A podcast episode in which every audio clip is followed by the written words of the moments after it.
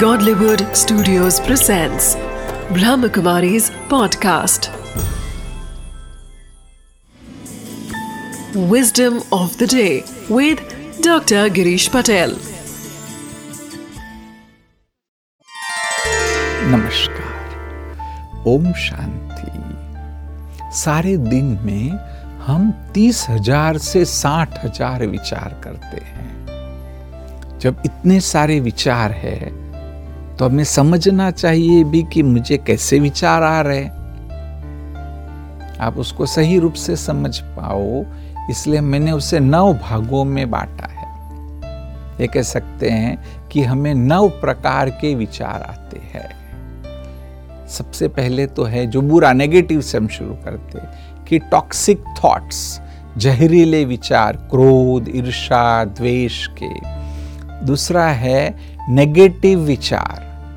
कि जो नकारात्मक है, घटना का जो दुखद पहलू है, उसके बारे में आप सोचते हो। तीसरा है वेस्ट थॉट्स कि जो आवश्यक नहीं है। उदाहरण के लिए अभी मैं शूट कर रहा हूँ तो क्लिनिक में क्या समस्या है? वो वेस्ट थॉट है। अभी तो मुझे इसी पर ध्यान देना है। चौथा है ऑटोमेटिक थॉट्स वह पॉजिटिव हो तो अच्छा है, परंतु अधिकतर ये ऑटोमेटिक थॉट्स है, वह नेगेटिव होते हैं। पांचवा है नेसेसरी विचार कि जो आवश्यक है, खाना खाना है, स्नान करना है। छठा है पॉजिटिव थॉट्स कि सकारात्मक पहलू के बारे में सोचना। सातवां है, जिसको कहा राइट थिंकिंग कि पॉजिटिव नहीं सोच पाओ, कोई बात नहीं राइट सोचो। आठवां है एलिवेटेड थॉट्स आत्मचिंतन के, आध्यात्मिकता के विचार वह एलिवेटेड है। और नौवा है ज़ीरो थिंकिंग सोचो ही नहीं।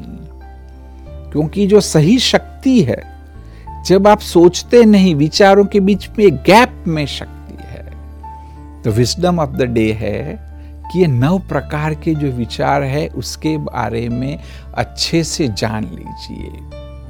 Wisdom of the day. Every day we create almost 30,000 to 60,000 thoughts. If we study the type of thoughts we have and their results, we can create positive thoughts that lead to positive results.